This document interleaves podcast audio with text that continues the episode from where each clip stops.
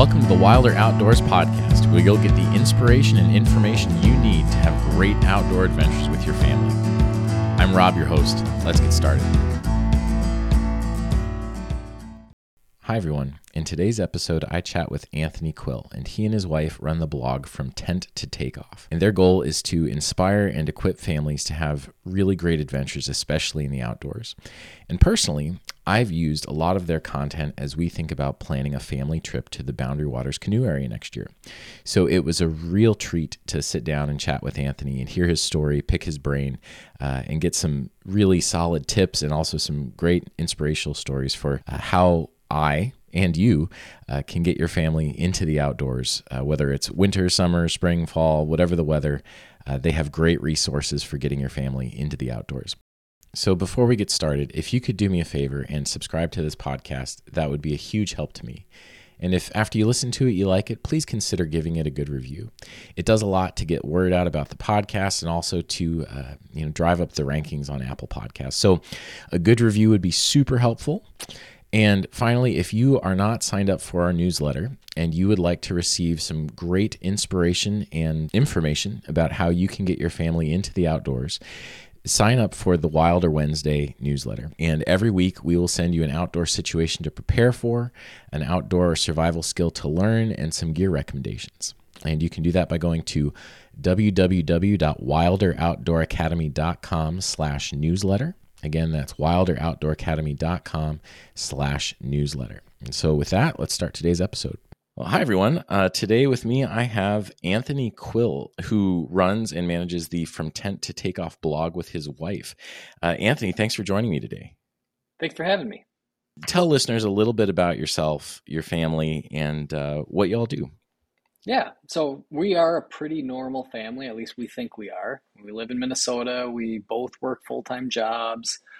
Um, we're kind of living that suburban life, um, but then kind of behind the scenes, there's a lot of adventure that we we do both as adults and as kids, and so we've spent you know a significant amount of time living and traveling overseas, and again with and without kids. And I think when we added it up across the family, we've been to 64 countries, um, and probably one of us has lived in maybe 10 of those.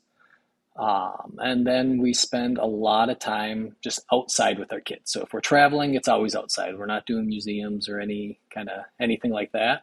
And if it's here in Minnesota, it's you know taking a two-year-old on a six-day Boundary Waters trip, or we do a lot of winter camping. And so this whole idea from tent to takeoff came about because we started getting questions from family and friends like how can i get my kids outside? Or i'm afraid to get my kids outside. Or how on earth do i bring an infant on an airplane? And we kind of realized that maybe we're normal but a little different than normal you know maybe just a little bit off the off the beaten path and decided that maybe we should start creating some content around this so other parents have kind of a source or a guide so they can you know take their kids younger whatever age and either camp in the backyard or go on a trip or go to the boundary waters or whatever it may be, but build that skill set and that confidence to do so. So I I was thinking about, you know, the number of countries you visited. I've I've I've read about that on your blog and honestly my first thought was I didn't know there are even 64 countries, right? Like that's yeah. a lot of countries. How did how did this all start? Yeah. So it, you know, the math is it's not cheating, but it's a little, a little disingenuous because it's not like all four of us were there. And some of the numbers are padded because you know I did a lot of independent travel early in my life and did a lot of study abroad trips and things like that. Um, and my wife, her parents are teachers and have taught in the international school system for most of their careers. Um, and so she grew up as a very young kid in Saudi Arabia and um, Abu Dhabi, and then spent middle and high school in Tokyo, Japan. And so, you know, a lot of the Asia travel that we have comes from that part of her life. And then, you know, from 2014 to 2019, so we moved when our oldest was about a month old and our youngest was born there. We lived in an island of Malta um, and did a lot of traveling in the Mediterranean.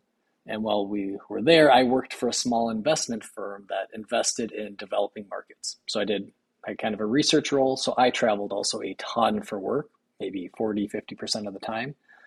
Um, and so, you know, that obviously added a lot to the the the list of 64 countries. Um, and I think as a whole family with the kids, or at least with one kid, I think it's probably 15 or 18 countries.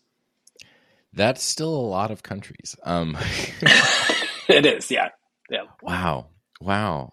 And so, I mean, I, I think as as I hear your story, right, I'm I'm really struck by the fact that you guys probably grew up, or at least your wife grew up being comfortable with traveling and with other cultures. Um, yeah.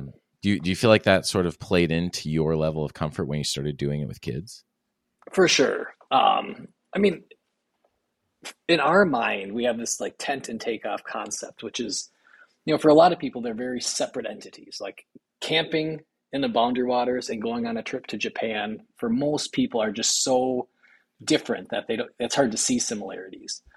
Um, and for us, we view them as almost the same thing. They're very similar skill sets, um, and a lot of those skill sets are just built through experience. You know, and a lot of what makes either of those successful is kind of an open mind and ability to just you know be comfortable when you don't know what's going on and you don't know what's happening the next minute or the next hour or the next day. Um, and so you know her having grown up in that environment and you know she was flying home on her own. I don't know what the age is she'll probably correct me later but probably middle school. Um, you know her parents were putting on her flight in tokyo and grandma was picking her up at the airport in minneapolis. Um, and I, I do think you you get comfortable as an adult and you build that skill set, and then taking that screaming infant on the plane, you know, it's not fun by any stretch of the imagination, but it's a lot easier than if you as an adult are uncomfortable with the with the process. So where did you guys meet? We met in college. So we both went to Hamline University, which is a small school here in the Twin Cities. Um, and we just happened to have lived in the same dorm um, and we joke, I think we dated for about a week, those early, that freshman year. And I think the, the, the story is I was maybe not yet mature enough for that type of relationship. Um, but we stayed good friends and she studied abroad and did her student teaching because she's an elementary school teacher in Rio de Janeiro, Brazil. Um, and so I kind of on a whim booked a flight, didn't have any other plan, and flew down to Brazil to just hang out. Seemed like a fun time. And then before we knew it, we were getting married and having kids and starting to do this kind of stuff. Wow. So did you guys travel before you had kids? We did. Yeah, quite a bit. I mean, we, it's always hard because you, you want to travel a ton, but you're broke, you know, or you've got a new job or, you know, so it's like the, not everything aligns all at once, but we did make a pretty concerted effort pre kids to travel a lot. And we did, you know, US based travel. So we did a lot of rock climbing back in our pre kids days when our risk tolerance was different. Um, and so we would go on rock climbing trips or we'd do boundary waters trips or, you know, when we went to Belize on a two week trip pre kids and our honeymoon we spent in Guatemala for our, you know, quite a long time. Um, and so we did do a lot, but you know, the more that I haven't really thought about this for a while, but I think we traveled actually a lot more once we had kids.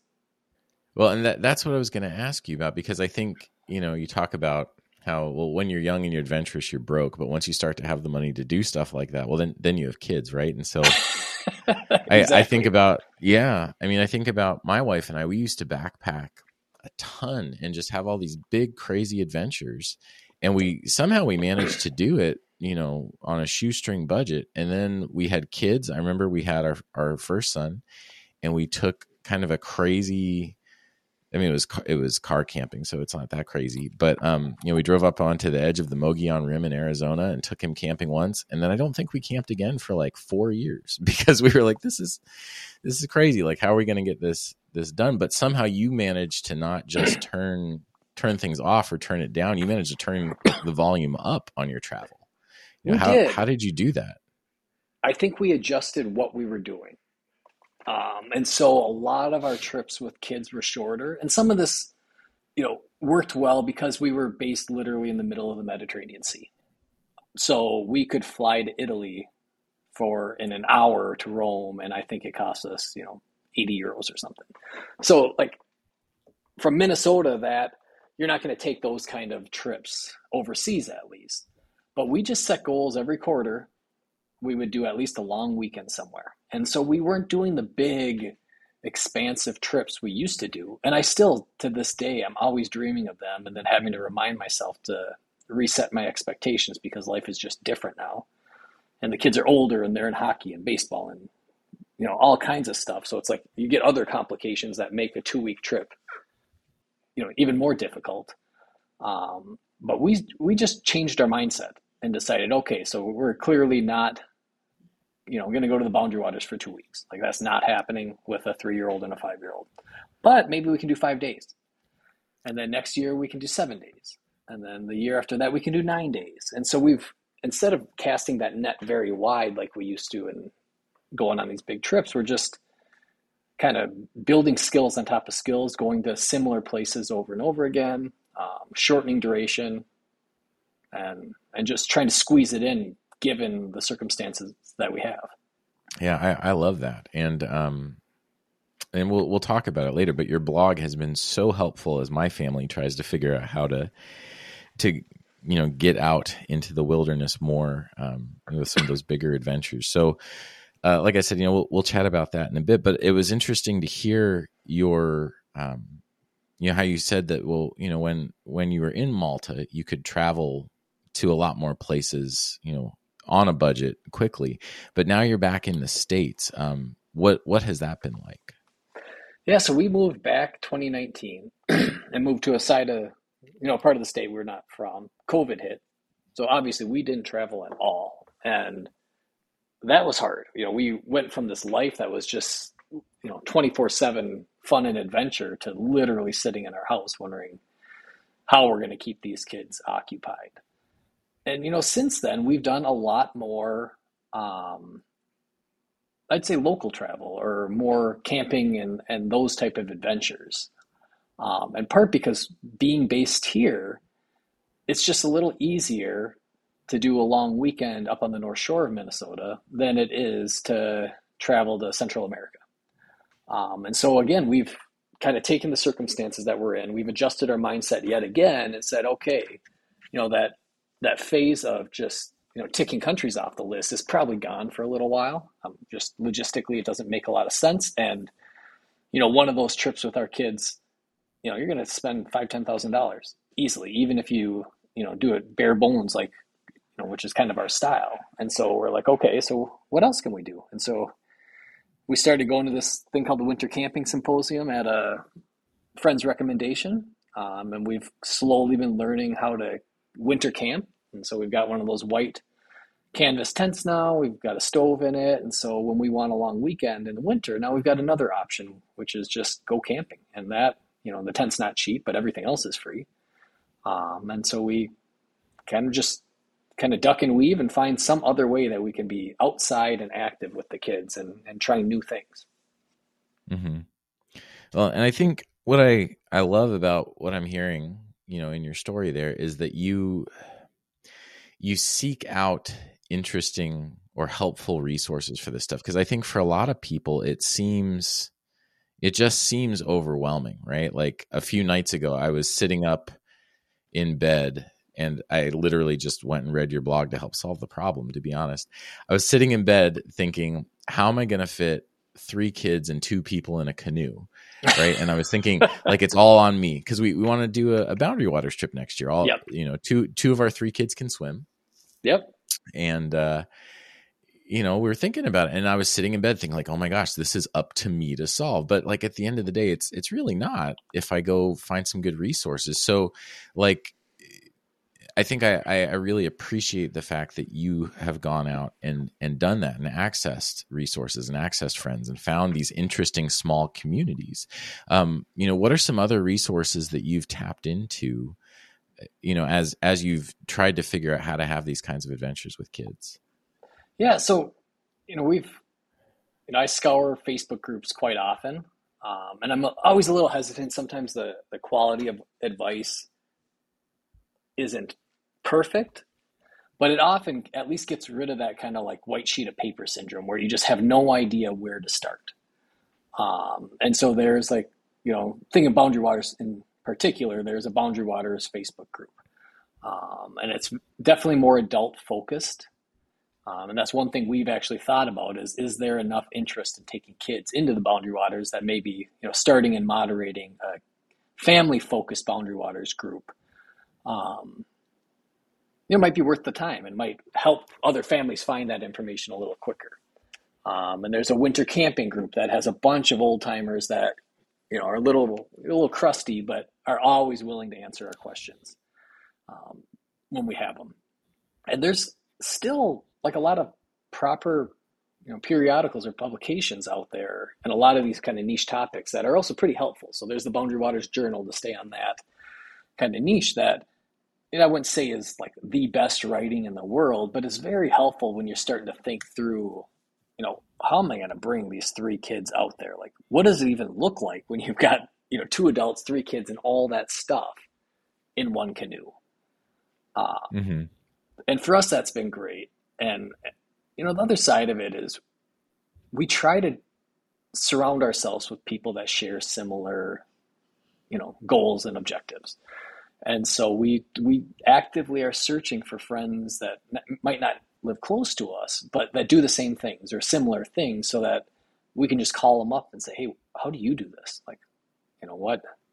How how would you solve this problem?" And you can just ask them directly because, like to your point, that a lot of the information is out there. It's just not well organized. It's sometimes just almost impossible to find, um, which can be frustrating when you're already anxious and nervous about you know doing something, whether it's traveling, going in the wilderness, whatever it may be, with young kids. Hmm. Yeah, and uh, so I'm curious. You know, you you have a ton of experience, and through your writing, you know, you do you are positioned as an expert in a lot of ways. But I'm curious, what are some of the the things that you are working through right now as things you'd like to to grow in or to to maybe solve as the problems for next year? Yeah, so right now, and I think it's probably seasonal, but my mind's very much set in this winter camping world. Um, and so we've done some nights in our backyard with the kids, and I think one night it got down to 10 below or something, and we did just fine. Our gear is not great, but was enough to keep us all warm and, and have an enjoyable experience. But I've really got my mind um, taking the kids on a proper, like where we pull the toboggan, snowshoes, you know, up in the boundary water somewhere and mm-hmm. go in, not far, but going just in a lake um, and camp in the winter. And that's where, you know, and part of it's through the Winter Camping Symposium and a lot of the friends we've met along the way, I've kind of realized like our gear is not, you know, really ready for it. Like we're, I don't know, we're halfway there maybe, but I'm also realizing like I don't have that skill set myself. I'm a little nervous about going in case something happens. Um, and so one way we're trying to solve that is maybe you know, finding a couple of the folks from that community that are going to go on a trip and saying, "Hey, can we tag along for day one?" You know, or can we can we join for a little bit of it so we can just see how do you pack, how do you pull your toboggan, what do you do if you get wet feet, you know, how are you setting up your tent, where are you setting setting up your tent, like all those things that um, I think we could figure out, but I I don't really want to figure those out with both kids along, you know, yelling at me yeah. that they're cold and it's windy and can't find firewood or whatever it may be. mm-hmm. Yeah, and I, well, you know, for for folks who may not be familiar, not not all the listeners are are from Minnesota. What tell us a little bit about what the Boundary Waters are? Yeah, the Boundary Waters is this kind of northern northeastern corner of Minnesota, um, and it's one of the few true wilderness areas left in the United States. You know, it's really, you know, for you know, all intents and purposes, pristine wilderness area, and it's a, a, a you know, whole connection of lakes and rivers. And so the style of camping is very different. So in the summer, this is canoe based, so not kayak, but you know, open canoes, um, like the old Voyageur style, where you're carrying your packs. You go in. There's no cell service. There's no help. There's no anything. Um, you go to a campsite. They are pre-designated on the U.S. side. Um, on the Canadian side, they are not. Um, they do have a latrine, which is just a toilet seat and a hole in the ground. Um, but other than that, it's about as close to true wilderness as you can get. Um, and that's why we we really like it because you know you can put in as much effort as you want, but if you work hard, you can really get to the point where you won't see another person, um, which is for me just the best feeling. But also as a parent and having kids out there, you know, we've been caught in some storms that were, you know, a little scary, um, and it makes you realize that okay, I can do the basics. I, I think I've got this down. But then there's this whole other side of like, what happens if someone gets hurt, like really hurt, um, mm-hmm. and and you don't have a real exit other than you know, I guess you can call in a float plane if you've got an emergency locator, but you know, you're you're really on your own, um, which is I think exciting and you know a little scary. Yeah, I mean, I'll I'll say I've had some of the most amazing and the the weirdest experiences of my life in in the Boundary Waters. I I mean, I haven't been there a ton, especially with kids, but uh, the last time my wife and I went, all in the same day, I caught a pike that had had it looked like an eagle had ripped part of its back out. Yeah, uh, we saw like ten thousand year old pictographs, and I I kid you not, my wife always gives me a hard time, but she was there too. We saw a UFO in yeah. the Boundary Waters. Yeah, it was it was a trip. And it's I don't remember the exact term or certification, but it's one of these like clear night sky designated areas where it it has the clearest view of everything beyond Earth you know, probably that you have, definitely in the Midwest, but in the U.S. So it's you go out there on a clear night, and it's you know it helps you kind of remember what's really out there. Mm-hmm. Yeah. So you know, I think one of the things that I really like about your family is you guys sort of pick a you know pick a lane, but a you pick a, a, almost like a project, right? And you you go deep every year, a little bit more and a little bit more. Yeah. Um, and you know, I've I've obviously leaned on you for some of your boundary water stuff, but at some point you weren't a boundary waters expert with kids. What was that first trip like? My first trip was back in high school with the Boy Scouts, um, and so I was a lot wilder then. Like I don't remember a ton about it, but I had no clue what I was doing. I remember our troop was run by an old uh, Vietnam vet military guy, and so it was a you know bootstrapped together, low budget affair, kind of crummy gear, and two adults and seven you know 15, 16 year old boys out in the woods. And that's really what got me hooked on this because you know I grew up grandparents farmed. I spent a lot of time out outdoors. I hunted, I fished but I didn't grow up with this backcountry um, wilderness experience. That was, you know, it wasn't something my family really did. They did other outdoor stuff, but not this. And so the scouts introduced it to me. And I did it for a couple years. Then I went to college. And honestly, I think I took 10 years off of anything outdoors. I just was trying to finish college. Then I was trying to get a job. Then I was trying to, you know, turn that job into something that I enjoyed. Um, and then was when I went, met my wife, we started going back again. And then I think that's when we really started bu- building the skills because we were on our own. We had to figure it out.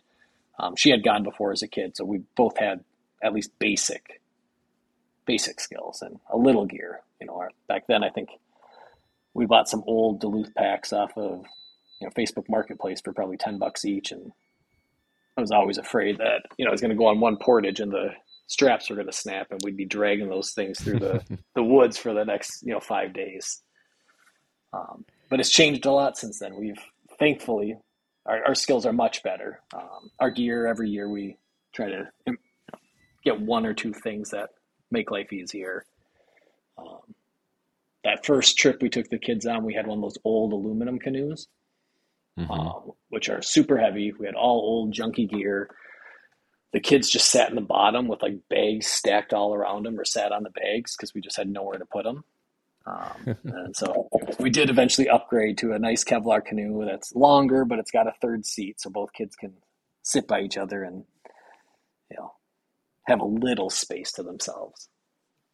I think for a lot of folks who started doing outdoor stuff before they had kids, there's at least like a foundational knowledge to work from, right? Because you can yep. you can work from what you have and sort of build your kids into it, fold them in. But yep. I meet a lot of people who I think, especially as their kids get older, they realize that you know th- maybe that kind of adventure is missing from their kids' lives, and they want to get it in, but now they have sort of two challenges, which is one, they have to get themselves up to speed, and then two, they have to do it, you know, with kids. I don't know. Do you have any thoughts or ideas for how folks can sort of overcome that hurdle? Yeah. I mean, I, it sounds silly, but just start in your backyard. Or if you don't have a backyard, like a local park that allows it. You know, so when we've got new gear, and I'm sure our neighbors just think we're nuts, but we just set it up sometimes in the front yard um, and we play with it. And so this winter camping is a great example, I think, because it's something neither of us ever did. So to your point, this is something we have basic outdoor skills, but we started this winter camping bit when you know kids were probably five and seven or something like that. so we were coming in with no knowledge. We had kids. Winter is also you know a unique time in Minnesota. It can be 30 below and windy. Um, and so we bought this tent, and then we've got just a little, I don't know, quarter acre, not even wooded area behind our house down by a pond, and we set that tent up for almost the whole winter. Um, and so it gave us, you know, a chance to play around with it, understand how the stove worked, test out our sleeping gear to see, and you know what what do we need to add to it to stay warm at those colder temperatures, and how you know what happens if it gets windy in that tent. Like, do I have it staked down well enough, or you know, are we going to find that it collapses in on us at the wrong time? Um, and so that's how I would start. Especially if the kids are younger, they'll think it's fun. If the kids are older, it's a different challenge because you know they need they need something else. But you as parents, you can you can test out your skills. And I think for like if you got really young kids, the sleeping is hard for them. Um, so like when we first got the kids mummy bags, so sleeping bags that you know really zip down and you know you're a little constricted in them. We threw them in their bed and they slept in those sleeping bags for months, just as their blankets, just getting used to them. Half the time they run zipped, but it's like they just got accustomed to that feeling so that then when we're out and they actually need to have it zipped up around their face um, and have that feeling where you're like trapped in there and you can't get out, um, they were kind of ready for it. Yeah, that's that's a great point. Um, it's sort of like I don't know, thinking you knowing your wife's an, an educator, right? You're sort of scaffolding yeah. it in. Yeah, you're, you're building them up to where where they can can go or where they need to be. Yeah, and we did that these you know the Boundary Waters trips too. So that's a, a little different because we had we had skills going into that. We weren't starting um, with nothing, but we've taken the kids on the outside of one kind of off season trip. We've taken them on the same trip every year. So the first year, or from the same entry point, so the same lake that we started on. The first year, I think it was a five day, four nights, and we just kind of just we had multiple routes we would choose depending on as we were going how we saw the kids behaving. You know, if they were having a blast and we felt they were ready, we could extend it, or if like we could tell it was too much of a challenge for them, we could just stop and you know base camp for that whole time. And each year we just have extended that trip. And now we're at the point that we take them on the same trip as if, you know, I was going to say you and your wife should join just me and my wife. It would be the same trip. They work just as hard. They cover the same amount of distance that adults would. Um, but we didn't jump right in there you know, we really eased them in and we watched them and, and paid very close attention to what they were ready for, how they were feeling. You know, only traveled on days that we felt that they were, you know, in the right headspace to do so. Um, mm-hmm. And always built positive experiences. So Boundary Waters can have very erratic weather. Um, and I think the first two or the first and the third maybe trips, we left a day early on both because we bring a weather radio um, bad weather was coming in, and we're like, we don't want to take a good positive experience and end it on what can be very scary up there. Um, so those mm-hmm. trips, we just bailed early. Um, for us, it wasn't like a failure or anything like that. It was just a kind of prudent decision, and went into town, into Duluth or something like that. Grabbed a hotel for a night. Kids got to swim in the pool. They thought it was the greatest thing ever, um, and they were excited for the next year. That's awesome. Yeah, I um I I I think I, I especially hear you about the the need to do it when they're young and scaffolding more and more. I have a friend right now who um well the, the, we have friends, they're a couple friend, right? And they've got some really wonderful kids. They're a wonderful family, but they are very much city folks. Yep. And the kids started reading some books through school about like I don't I don't know what the books are, but where the main character has to survive in the woods, and now those kids are like dead set on just moving to the mountains and living off the land. Yeah. And I keep having to tell the parents like, no, just just like have them start a fire. exactly. and, yep. And spend one night outside. You know.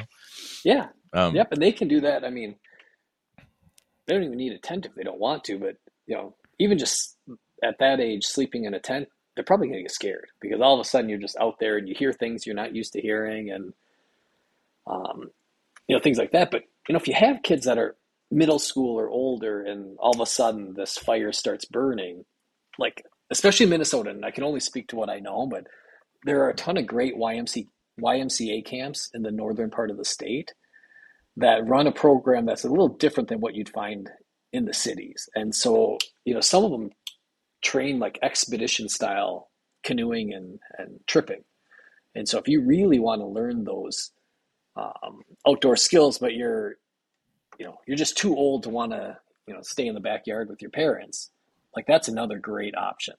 Um, I know that I can't remember the names. There's one out of Grand Marais, one out of Ely that you can you can each summer build that skill set from people that are really highly qualified um, and excited to teach it.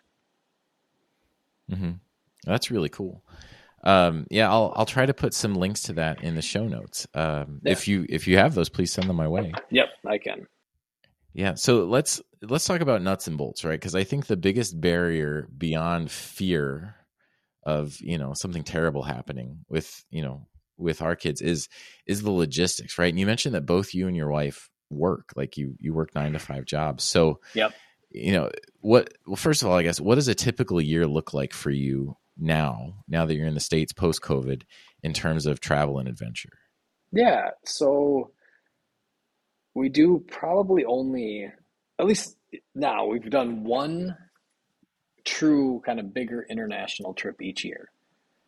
Um, so we do one of those. We do our big week long kind of eight to ten day boundary waters trip every june um, and we go down and see our my in-laws, her parents and family down in Tucson, Arizona over spring break. So those are kind of our our core trips every year. Two are the same, one one's different. But even at that, when we go to Tucson, every year we're doing different hikes, we're going to different places, we're doing different things. Um, we're, you know, trying to see as much of it as we can. And we've been going for 20 years and we still find new and exciting things to do. Um, and then we'll usually do over New Year's when we both can get some time off. So we're kind of stuck on the school schedule because she's a teacher. Um, we usually go up by to you know somewhere on the North Shore, usually Ely, Minnesota. We'll rent a rustic cabin, which means you know there might be solar electricity and a wood burning stove or something. That's all it has, and we'll stay there for three four nights. Um, and then we'll do just normal weekends, like get off work early and go camping at a state park somewhere relatively close by. And that's kind of mm-hmm. it, which, you know, that once I verbalize it, actually does sound like quite a bit. Um, so in my mind, I'm always like, there's never enough. I want more, more, more, more. But as I listed out, that's actually probably a good, good amount for a, a family that's, you know, doing other stuff. The kids are in sports and they're doing all normal kid stuff. Like we're not a, you know, not one of these strange families that, you know, restrict them to just, you know, hanging out in the woods. Um, and mm-hmm. you know, we both coach their sports. We're both very involved in the community, so it's you know time is is limited. But yeah, we do we anchor around these big trips, one new different one each year, and then the camping's really where we can be a bit more flexible because we do a lot of hiking or canoeing campsites, and a lot of times they're not pre-booked. And there's some great state parks within a two two and a half hour drive of the Twin Cities. Um, and that's where we can fill in the holes when we you know sometimes even the kids will say like i feel like i just want to get out of the city. Like i just i want to have some mm-hmm. freedom mm. and some space to roam. Then we'll just book a weekend and go. How cool that you're raising kids that say that. Like that's pretty cool. Yeah. I i think that's at least we haven't screwed it up then. That's a step in the right direction. So like what does the planning process look like then right? So I, I get that you have these big trips that happen regularly.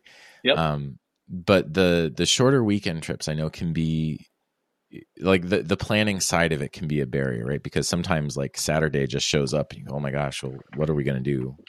Yeah. You know. Yeah. Yeah. So we're planning at least a week out.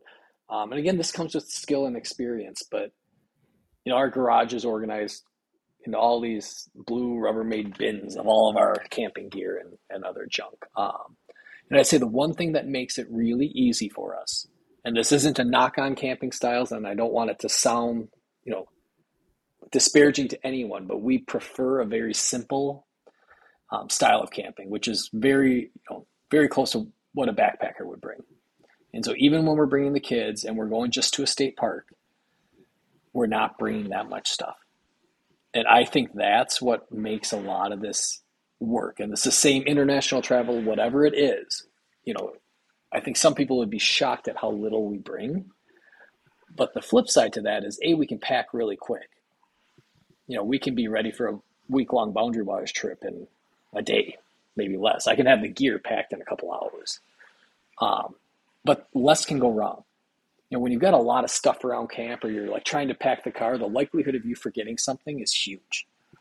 Um, when you have less stuff and you have a process around it and you have a system in place, and you know, we have like a Google spreadsheet with like if we're going on a short camping trip, here's the list.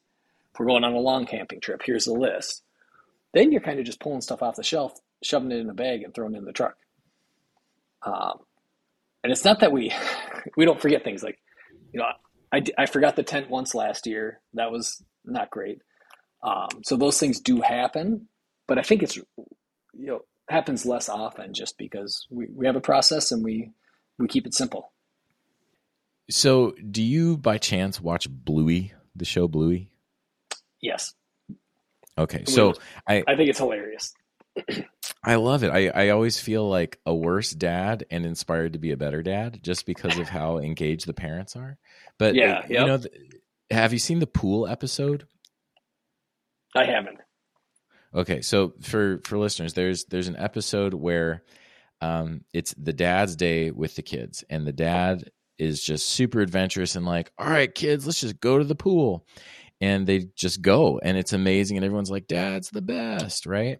And then it becomes like apparent really quickly that he didn't bring any of the things that make the pool safe or fun.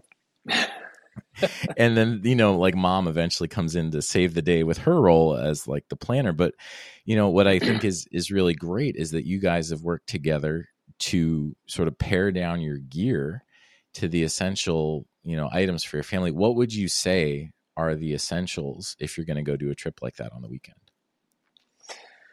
yeah, so our camp kit, so if you ignore food, you know, we're going to have an inflatable sleeping mat for everyone, sleeping bag, tent. And that's, and a small tent. It's a four person, very lightweight tent. Um, cook gear, we'll bring a jet, a small Jetboil system for boiling water because we'll do, you know, oatmeal or things like that, or tea or whatever it is. Um, and we'll bring one cast aluminum pan. We'll bring two bowls, so we don't even each get a bowl. We get two bowls. There's four spoons. You know, we can eat everything out of there. There's a couple of cups and a little camp soap. I'm trying to think, and that's that's literally the the cook kit right there. Um, a couple pocket knives. Um, each of the kids bring their own survival bag, and so and they've kind of built this up again, just layering it in, um, taking little classes, but they've each got a bag with a tarp and uh, knives in it and fire starters and things like that. And so I've got a little mesh bag that's got knives, pliers, um, a couple different ways to start a fire. I usually always keep some dry tinder and kindling in there just in case we show up and it's you know it's raining and it's hard to start a fire. A fire always feels nice. That's awesome. So That's you said it. that there were you said that there were classes that they took to learn how to do that. I'm curious about that. Yeah, so we go to this the winter camping symposium over MEA weekend every year, and it's really geared towards winter camping. Um, and one of the things they started a couple years ago was uh, on Saturdays a youth program, um, and it's run by a couple that also runs the Azen Lodge in Wisconsin, which does a lot of kind of more primitive living skills type things. Um, and so they put this wonderful program together, um, and the kids learn each year something about knife safety. So they usually get a knife and then they learn how to safely use it, handle it, store it, and all that. Um, how to build a fire. So each year they learn how to build a fire with different tools and materials and how to cook over it. So one year they did kebabs, one year they did kind of the old Boy Scout kind of tinfoil dinners. Um, one year they built a shelter, so they got a tarp to keep. This year they build a, a toboggan, like a pulling toboggan. So if you're going winter camping, you got that toboggan on ropes that you pull. Um, and so each year they kind of they learn that stuff. We teach them stuff in camp, um, and they've just slowly built these little kits. And each year we add to it, so they have those, excuse me, you know, thin emergency blankets now, and you know they too carry kindling and things like that. So they they each have a little pack that they bring that we've actually used the stuff. So when we went camping and I forgot the tent, we decided we're going to make it work and built a shelter with my tarp that I always bring, um, and used theirs as the ground cloth and threw our stuff down and had a great time. That's so cool. So I definitely need to get out to the winter camping symposium next year for sure. It's an amazing place. It's a really fun group of people and the, the organizers have been really working hard on getting more kids and families involved because um, you can imagine that crowd it's really a lot of old men um, originally and they've just done a phenomenal job of making it more accessible for people that maybe have no idea even what winter camping is but they want to experience it so you can stay at a cabin at the ymca where it's hosted um, mm-hmm. and get a little feel for what kind of crazy people do in the winter around here so all right last last thing. So imagine you're talking to my my friends that I mentioned before, and I will I will let them know to listen to this episode specifically. Uh, you know, you've got a kid that's interested in the outdoors. You have sort of this itch to get out there with your kids, but you're you're just struggling to to pull the trigger. Make make the case for why we should live a life of adventure, traveling, spending time in the outdoors with our kids. Yeah. I mean, I philosophically, I think it's what we're meant to do. I think it's deep in our bones, in our DNA, this idea of kind of wandering and traveling and experiencing the world. So I think just whether you're a city person or you like playing video games or whatever it is, I think deep down you, we still share that same drive. It's just kind of been kind of hidden or stuffed away for a lot of people.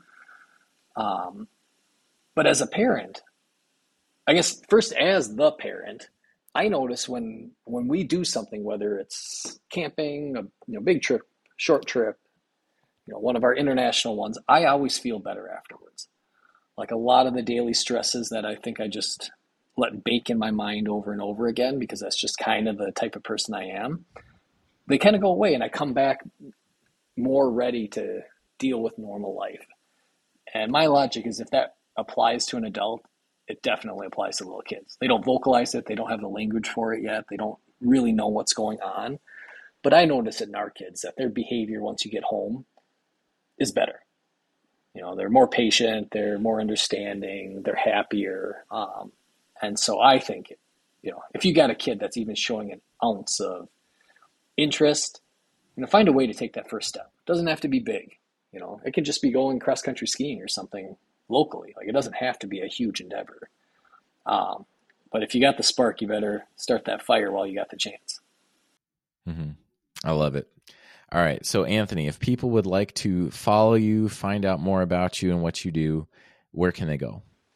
Yep. So it's from tent to takeoff on Instagram, from tent to takeoff on Facebook, um, or uh, our blog, our website is www.fromtenttotakeoff.com. So same handle, same everything it's out there. Awesome. All right. Well, Anthony, thank you so much. This has been fun. Yep. I appreciate the time, Rob. Thank you.